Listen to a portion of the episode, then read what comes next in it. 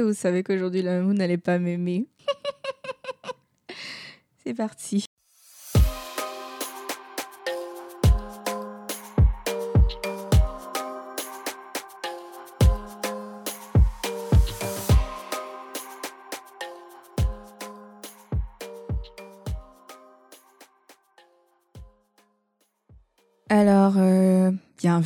Ou re-bienvenue dans un nouvel épisode de Vocal, le second de la série sur la confiance en soi. J'espère que depuis le temps que vous allez bien. Euh, pour être franche, moi je vais bien. Euh, j'ai eu, j'ai eu beaucoup de mal à, à, enregistrer cet épisode parce que j'ai envie de vous dire que j'avais la flemme. Oui, ça arrive, ça arrive d'avoir la flemme. Même quand on marche dans sa destinée, même quand on fait des choses pour lesquelles on est destiné c'est pas toujours facile. Et euh, j'ai envie de vous dire que j'ai une semaine assez éprouvante. Je suis bien contente, euh, je suis bien contente de revenir parce que je pense que j'avais besoin d'un petit boost et j'avais surtout besoin d'enregistrer. Alors euh, déjà j'aimerais, avant de commencer, avant de rentrer dans le vif du sujet, j'aimerais vous dire merci. déjà la page vocale Instagram a commencé avec genre 10 followers et maintenant on est à 80. Alors on, nous dit souvent de ne pas négliger les petits débuts, mais je m'attendais pas à avoir autant d'engouement et surtout au-delà même des followers, en fait, j'ai reçu beaucoup de, commentaires positifs.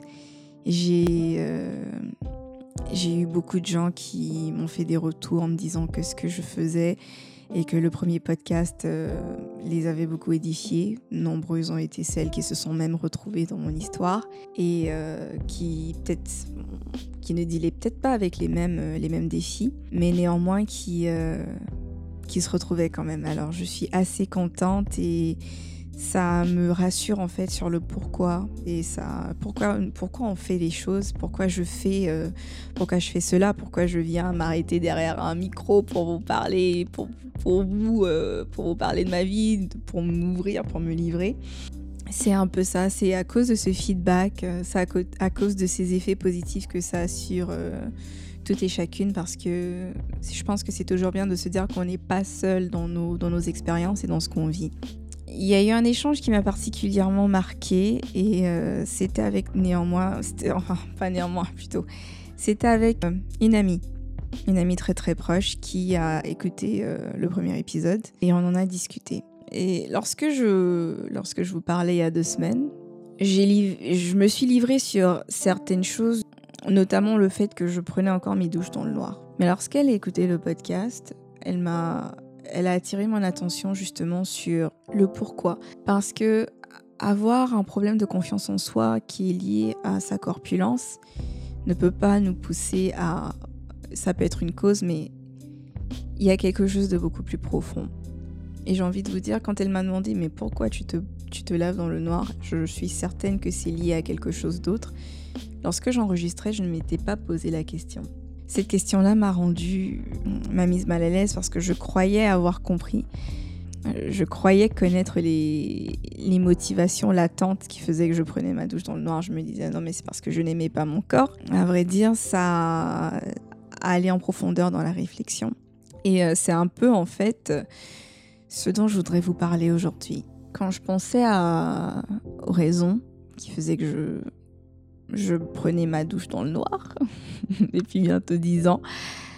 Euh, la première raison, évidemment, ça a été de, de me dire que c'est parce que je n'aimais pas mon corps. Et en poussant la réflexion, en allant en profondeur, ça a été douloureux. Et je me suis rendu compte qu'en fait, je n'aimais pas mon corps parce que pendant longtemps, mon corps ne m'appartenait pas. J'ai dû me réapproprier mon corps avec le temps et le fait de ne pas aimer mon corps, c'est parce que j'avais eu l'impression et j'avais souvent vécu en fait dans la commodification plutôt de ce corps-là. Très jeune, euh, j'ai été, j'aime pas ce mot-là, mais j'ai été victime d'agression ou d'attouchement sur ma personne quand j'avais 8 ans de quelqu'un de confiance. Et tout ça m'a propulsé en fait. Euh, dans une vision de la sexualité, j'ai vécu une sexualité qui était, qui était très souvent faite pour le plaisir des autres. Mon corps a, souvent été quelque chose qui me portait, mais qui n'était pas complètement à ma disposition. Et le, en fait, c'était cet événement-là qui était le premier euh, de plusieurs événements similaires. On, on, fait que pendant longtemps, en fait, mon corps ne m'appartenait plus vraiment. Et quand quelque chose ne vous appartient pas, j'ai envie de vous dire que vous ne vous sentez pas forcément à l'aise dedans. Et avec le temps, en fait, j'ai développé... Je n'aimais pas ce corps-là parce que je ne m'étais jamais approprié ce corps-là. C'est pour vous dire que les problèmes de confiance en soi, c'est extrêmement profond. Beaucoup de nos problèmes de confiance en soi, en fait, viennent de, notre, de choses qu'on a vécues dans l'enfance, de mots qu'on a entendus, mais aussi de l'idée ou de la perception que nous pouvons avoir de nous-mêmes, qui est informée par ces événements-là. Et, et quand ces choses-là ne sont pas traitées, ces choses-là se manifestent en fait sous diverses formes. Des fois, on peut exprimer un dégoût, des fois, on peut ne pas se sentir bien dans sa peau. Je fais souvent le parallèle par rapport aux, aux problèmes liés à l'image ou à l'apparence parce que ou au corps tout simplement parce que il y a eu un contraste dans ma vie qui était que j'ai souvent été glorifiée pour mon intellect mais parce que j'ai grandi très très vite. J'ai été adulte bien avant l'âge. J'ai eu des réflexions d'adulte bien avant l'âge. Et j'ai fait des choses d'adulte bien avant l'âge. Du coup, euh, ma, ma réflexion, mon mental, ma capacité de synthétiser des choses ont très souvent été glorifiées, mais d'une certaine partie aussi, je me sentais très mal. Dans mon corps, j'avais très souvent l'impression de d'exister à travers le regard des autres. Parce que très jeune, on m'a enlevé ce privilège-là de me construire mon identité, mon identité corporelle, de me construire mon identité sexuelle comme je voulais qu'elle soit construite. Bref, c'est une parenthèse, mais euh, et j'aurai l'occasion d'en reparler sur l'épisode sur la sexualité qui viendra beaucoup plus tard. J'ai vraiment besoin de préparation pour cet épisode-là. Mais c'est juste en fait pour mettre en lumière que oui, le regard des autres est important. Oui, le regard des autres a un impact sur comment nous, comment nous vivons les choses, comment nous construisons notre identité. Mais, mais comment nous vivons les choses, comment nous nous percevons nous-mêmes a très souvent un impact sur notre relation avec, avec notre corps, notre relation avec notre personnalité et surtout notre relation avec les autres. Parce que très souvent, ce que nous vivons de l'intérieur se manifeste différemment de notre expérience avec les autres. Et d'ailleurs, c'est un peu, euh, un peu le sujet d'aujourd'hui. Bon, c'était la petite entrée en matière. Mais euh, tout ça pour vous dire qu'aujourd'hui, on va parler de, de la confiance en soi en fait, mais sous un autre angle. Avant de commencer, j'aimerais vous partager un, verset sur lequel je suis tombée qui, que j'ai trouvé très pertinent pour aujourd'hui. Alors le verset s'ensuit. Mettez en pratique la parole et ne vous bornez pas à l'écouter en vous trompant vous-même par de faux raisonnements. Car si quelqu'un écoute la parole et ne la met pas en pratique, il est semblable à un homme qui regarde dans son, miroir son visage naturel et qui, après s'être regardé, s'en va et oublie aussitôt qui il était. J'aime bien, euh, j'aime beaucoup ce, verset parce qu'il joue une double fonction. On parle de la parole comme étant un miroir. Euh, très souvent même, euh, le problème de confiance en soi commence par une question de perception. Et le miroir ramène beaucoup à une question de perception. Donc je disais que j'aime beaucoup ce verset parce qu'il joue une double fonction. Il nous montre dans un premier temps que la parole de Dieu joue le rôle d'un miroir pour nous lorsque nous nous mettons face à celle-ci.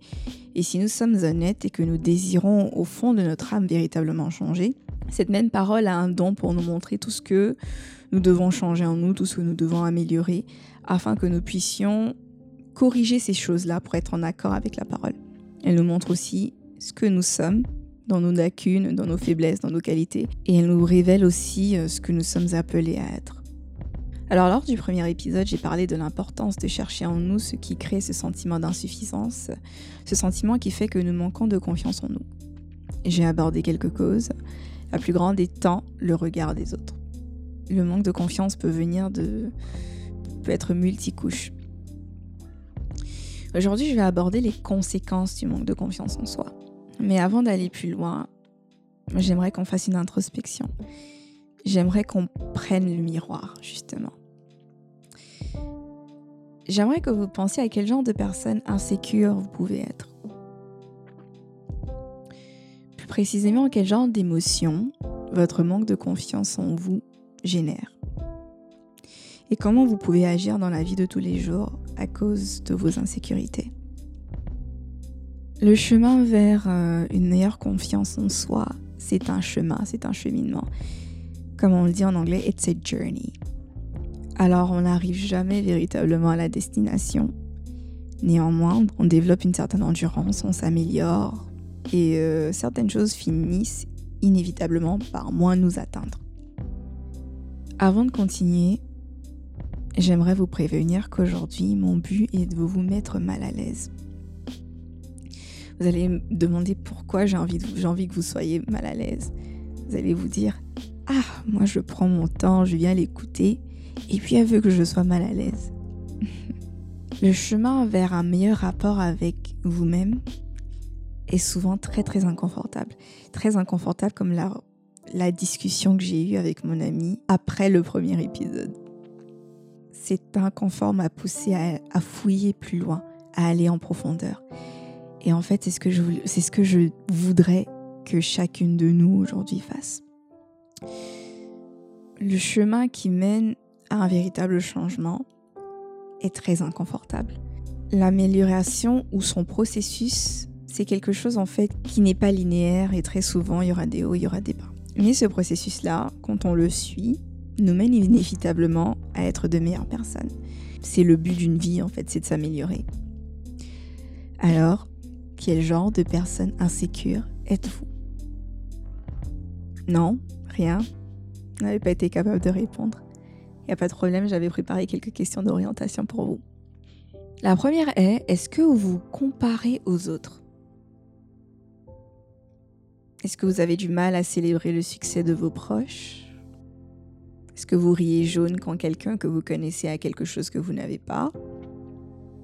Rabaissez-vous les autres pour vous sentir mieux, même dans la rigolade.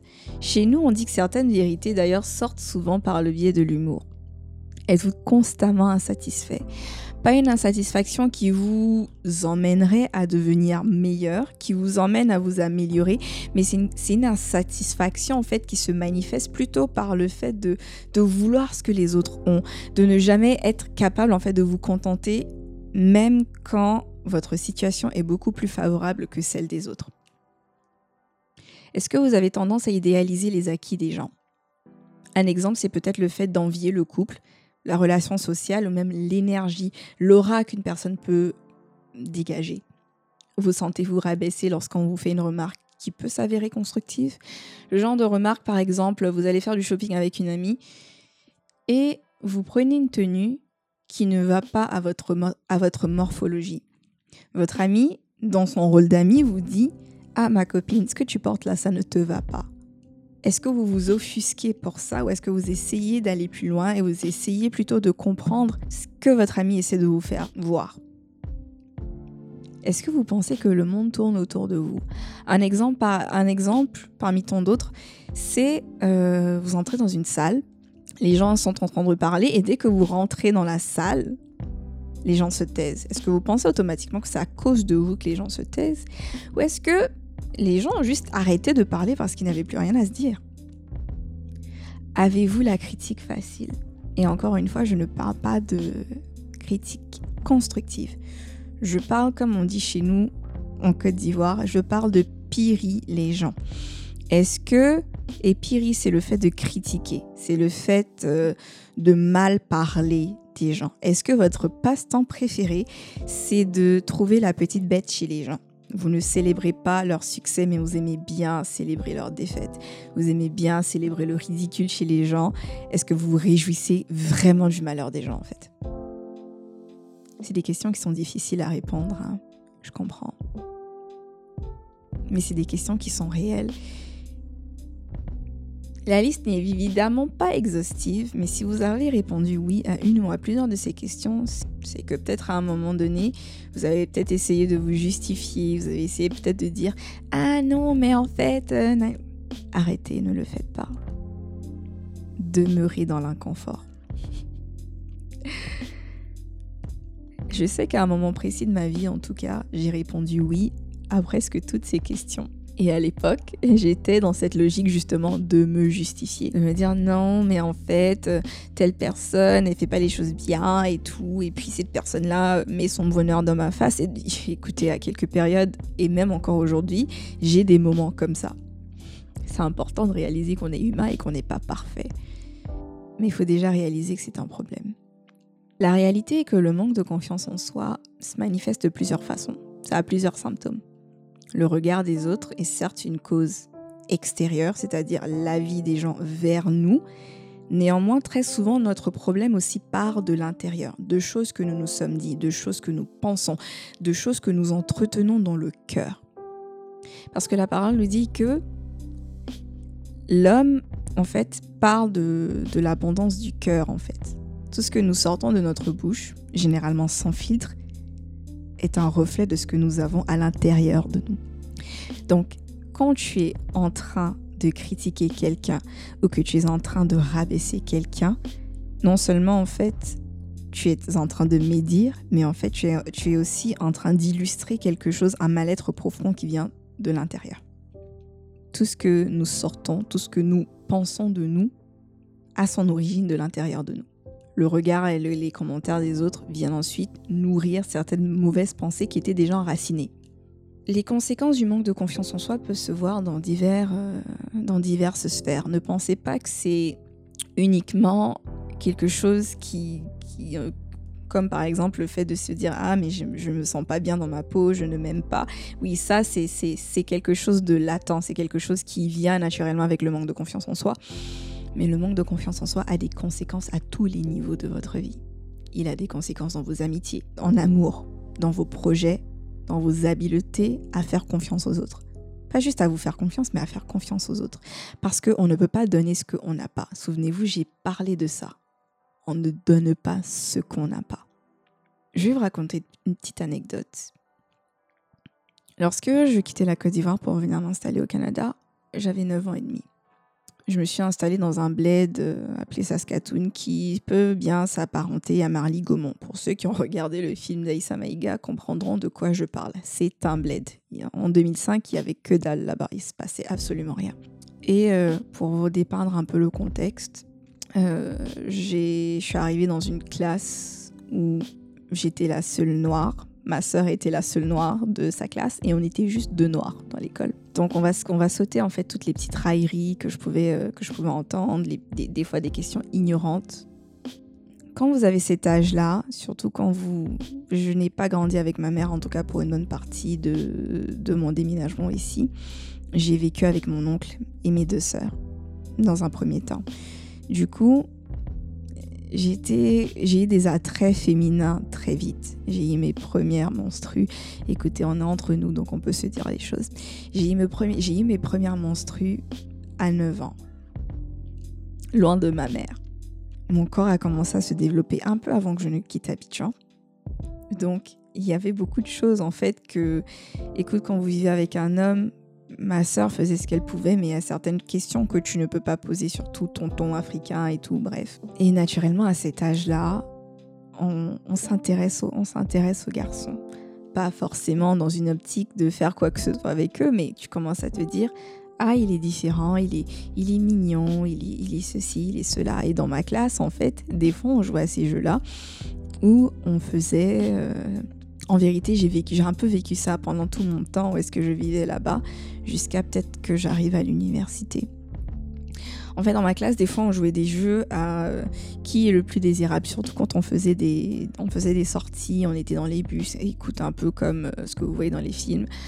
On était dans les bus scolaires et des fois, vu que c'est long, on s'assoit, on discute et tout. On dit, ouais, euh, on va dire à tel gars, ouais, mais fais ton top 5, euh, fais ton top 5 de, des filles que tu trouves les plus belles et tout. Et je vous promets que chaque gars qui faisait sa liste, j'étais tout le temps la dernière sur la liste, ou des fois même je ne figurais pas sur la liste. Vous pouvez comprendre que pour une petite fille, je me dis, j'ai commencé à me dire, ah, je ne suis pas jolie, je ne suis pas belle, je ne plais à personne. Bon, j'avais 9 ans, donc j'ai vraiment, je suis passée au, au-dessus de ça. Mais avec le temps, quand tu rentres dans l'âge de l'adolescence, que tu vois qu'il y a des petits couples, qu'il y a des petits couples qui se forment au, bal, euh, les gens dansent ensemble et toi, tu es tout le temps en train de danser avec tes copines. Tu, rentres à une période où ton corps se développe naturellement. Il euh, n'y a personne pour t'expliquer certaines choses où on te dit juste non, faut pas faire ça, tu n'as pas le droit d'avoir des désirs et tout. Bref, c'était frustration sur frustration et pendant longtemps, j'ai commencé à me dire à moi-même, en fait, le fait de ne pas figurer sur une liste ou le fait que euh, quelqu'un ne me dise pas ah, tu es jolie et tout. On me, disait souvent ah, tu es intelligente ou ah, Sarah elle est très athlétique quand tu fais du sport et quand on faisait les trucs et tout parce qu'on se dit naturellement il euh, faut la prendre dans son équipe parce que tout mais je n'étais jamais vue en fait à un moment donné j'étais vue un peu comme un des one of the boys en fait. Et dans mon identité de jeune fille, j'ai commencé à me dire ah peut-être que je suis pas jolie et vient, est venue ensuite euh, la glorification des, des, filles, euh, des filles métisses.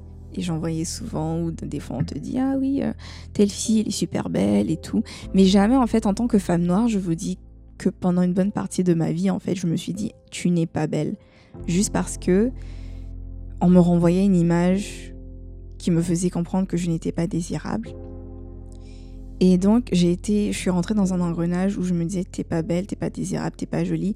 Et du coup, à chaque fois que je pouvais faire quelque chose pour attirer l'attention, maintenant, je le faisais. Et ça a eu des effets dévastateurs. Ça a eu des effets dévastateurs parce que à chaque jeune homme qui avait, euh, qui portait un regard qui était différent de ce que les autres avaient pu avoir jusqu'à jusqu'à un certain temps, portait un regard différent sur moi, j'ai commencé à développer des attitudes en fait où je voulais tout le temps plaire. Je voulais, plaire, je voulais plaire, je voulais être désirable. J'étais souvent dans la séduction. J'ai enchaîné des relations qui aujourd'hui je me dis qui étaient complètement inutiles. Mais vous pouvez un peu comprendre en fait. J'étais souvent dans la comparaison avec mes amis. Lorsque quelqu'un me disait que j'étais jolie, j'étais contente, mais en même temps je l'utilisais de manière négative parce que je me disais ah ouais je suis plus jolie maintenant et tout et je l'utilisais souvent pour rabaisser les autres.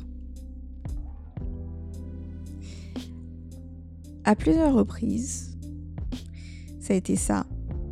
C'est venu de l'intérieur d'un sentiment d'insécurité. D'un sentiment où je me disais je ne vaux pas mieux que qui que ce soit. Et ça a informé, ça a joué un rôle dans plusieurs aspects de ma vie. L'insécurité, le manque de confiance peut vous rendre aigri. Je sais qu'à beaucoup de reprises, j'ai eu des amis qui vivaient euh, de très beaux moments, qui étaient, qui étaient arrivés à une certaine période de leur vie. Et quand tu as une amie en face de toi qui a envie que tu la célèbres et que tu as du mal, tu commences à dire qu'il y a un problème. Ou des fois, j'étais mauvaise langue je le passais souvent sous une forme de conseil en disant oui mais tu sais c'est bien et tout mais tu sais que tu peux faire mieux, tu peux améliorer. Je n'ai pas souvent été la meilleure des personnes à cause d'un mal-être autour de moi. Je ne vais même pas rentrer dans ma vie émotionnelle parce que là c'était le chaos. Des fois je médisais, des fois je minimisais les accomplissements de certains ou de certaines. Ce que je retiens aujourd'hui c'est que ce manque de confiance là m'a rendu profondément égoïste.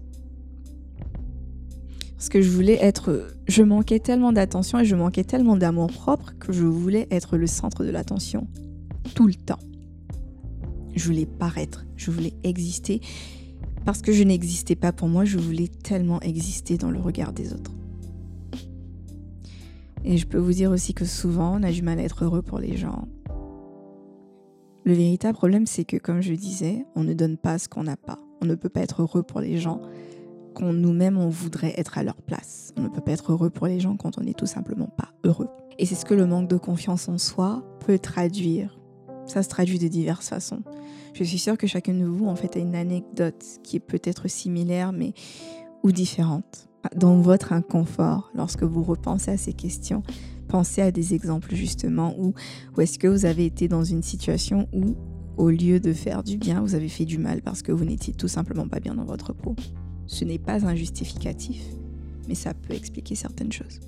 Ces expériences personnelles, évidemment, ne sont que quelques exemples parmi tant d'autres. Le fond du message ici est que le monde et la mentalité en fait d'aujourd'hui, l'insécurité détruit. Elle détruit des vies, elle détruit, en tout cas elle nous fait perdre du temps, tant qu'on n'a pas encore réalisé qu'on est dans, dans ce carcan-là. Et elle fait qu'on détruit aussi de très bonnes choses souvent autour de nous. Lorsqu'on manque d'amour, on ne peut pas en donner. On est centré sur notre nombril, on est centré sur notre nous, on est très focalisé sur moi. Parce que nos besoins ne sont pas comblés. Donc, euh, forcément, on est moins désireux de combler les autres. On est beaucoup moins dans l'optique de donner, d'apprécier ou de valoriser les autres. Et souvent, ça peut aller très très loin, dans la mesure où lorsque nous sommes en position de recevoir de l'amour ou de la valorisation, notre comportement peut faire fuir les gens. J'ai commencé en parlant du miroir, parce que la fonction du miroir, à proprement parler, c'est de nous montrer notre reflet. Alors aujourd'hui, le but, mon objectif, est de vous mettre en face de vous-même. Qu'est-ce que l'insécurité suscite chez vous? Une fois que vous en prendrez conscience, il y a certaines choses que vous serez en mesure de corriger. Peut-être pas toute seule, peut-être seule, mais en tout cas, vous serez en mesure en fait de mettre le doigt sur certaines choses et de pouvoir dire Ah, ça je l'ai fait. Voilà pourquoi je l'ai fait. Ça peut peut-être même générer en vous une certaine forme de repentance. La réalité, en tout cas la mienne, c'est que j'ai commencé à avoir de l'amour pour les autres lorsque j'ai eu de l'amour pour moi-même. J'ai commencé à m'aimer lorsque j'ai demandé à Christ de m'apprendre à m'aimer comme il m'aime. Je ne vais pas vous mentir en vous disant que c'est toujours rose et que je m'aime en tout temps. Ça serait vous mentir. Et encore même que je suis en mesure d'aimer les gens tout le temps. je pense que c'est des choses en fait que toute notre vie on apprend. On s'améliore avec le temps mais on apprend tous les jours. Des fois, on est confronté à des gens qui sont moins faciles à aimer, et ça aussi, c'est correct. J'ai envie de vous dire aussi que lorsque vous mettez le point sur vos propres insécurités, sur ce que ces insécurités-là créent en vous, vous êtes en mesure aussi d'avoir de l'empathie pour quelqu'un qui, qui est difficile à vivre en fait. Si jamais le manque de confiance en soi a des conséquences, et on a pu établir que le manque de confiance en soi a de véritables conséquences. Regagner de la confiance nous permet de voir les choses différemment. Lorsque vous avez confiance en vous, il vous devient de plus en plus difficile d'envier ou de vous comparer aux autres. Vous finissez même par les encourager et à vouloir contribuer à leur réussite sans chercher à vous glorifier. Oui, parce que je, précise sans chercher à vous glorifier, parce que des fois, quelqu'un qui a besoin de validation peut faire des choses qui, en nature, sont bien, mais le fait pour être reconnue. L'amour, pour vous, l'amour dans toutes ses formes, apporte la justice. Elle nous permet de, de, nous concentrer sur notre cheminement sans être stressé, sans avoir à regarder à gauche, sans avoir à nous préoccuper du progrès des autres. Rappelez-vous que chacun de nous court une course qui est individuel. Nous contribuons plus ou moins à la course des autres, mais au soir de notre vie, nous sommes seuls face à notre ligne d'arrivée. Donc, l'amour, en fait, nous rend meilleurs, l'amour dans toutes ses formes. Elle nous permet d'attirer du positif dans notre vie, parce qu'il est vrai que souvent, très souvent, nous attirons ce que nous pensons et nous attirons surtout ce que nous sommes. Alors, in fine, aujourd'hui, je vous exhorte, je vous exhorte à vous mirer, pas physiquement, mais à examiner votre cœur, à prendre le miroir et à examiner votre cœur, examiner vos motivations, examiner vos blessures, examiner ces, ces choses en fait qui sont profondément enfouies en vous, ces choses qui vous mettent mal à l'aise. Parce que de ce malaise peut découler quelque chose de bien. De ce malaise peut découler une guérison si vous vous attelez à le regarder en face. Alors voilà, nous arrivons à la fin de cet épisode et comme à chaque fois, je vous laisse toujours avec un petit exercice. Prenez de quoi écrire et tentez tout simplement de répondre aux questions que je vous ai posées plus tôt. Mais d'y répondre honnêtement, d'y répondre sincèrement. Ce que vous allez répondre, c'est entre vous et votre conscience, entre vous et Dieu.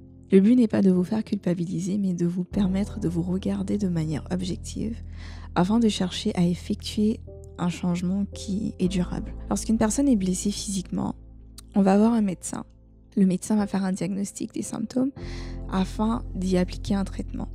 C'est pareil pour le cœur. Lorsque quelque chose ne va pas, il est important de faire un état des lieux afin de pouvoir cheminer vers une guérison. Alors voilà, ceci conclut l'épisode d'aujourd'hui. Je sais pertinemment que l'épisode était lourd. J'en suis pleinement consciente. Et c'est pour ça que j'ai dit au début l'émission, vous n'allez vraiment pas m'aimer aujourd'hui, mais c'est pas grave. Alors n'hésitez pas à partager vos impressions, vos commentaires, suggestions ou vos histoires sur la page Instagram de Vocal. Vous pourrez également trouver les épisodes sur Spotify. Et euh, si vous aimez, partagez, laissez du feedback. Au prochain épisode, si j'ai assez de messages, parce que véritablement, tout ce que je fais, c'est dans le but de créer une interaction, c'est dans le but de créer une conversation et de susciter des réactions chez vous. Alors si j'ai assez de messages, je pourrais les lire en anonyme et puis euh, on pourra tout simplement en discuter. À bientôt!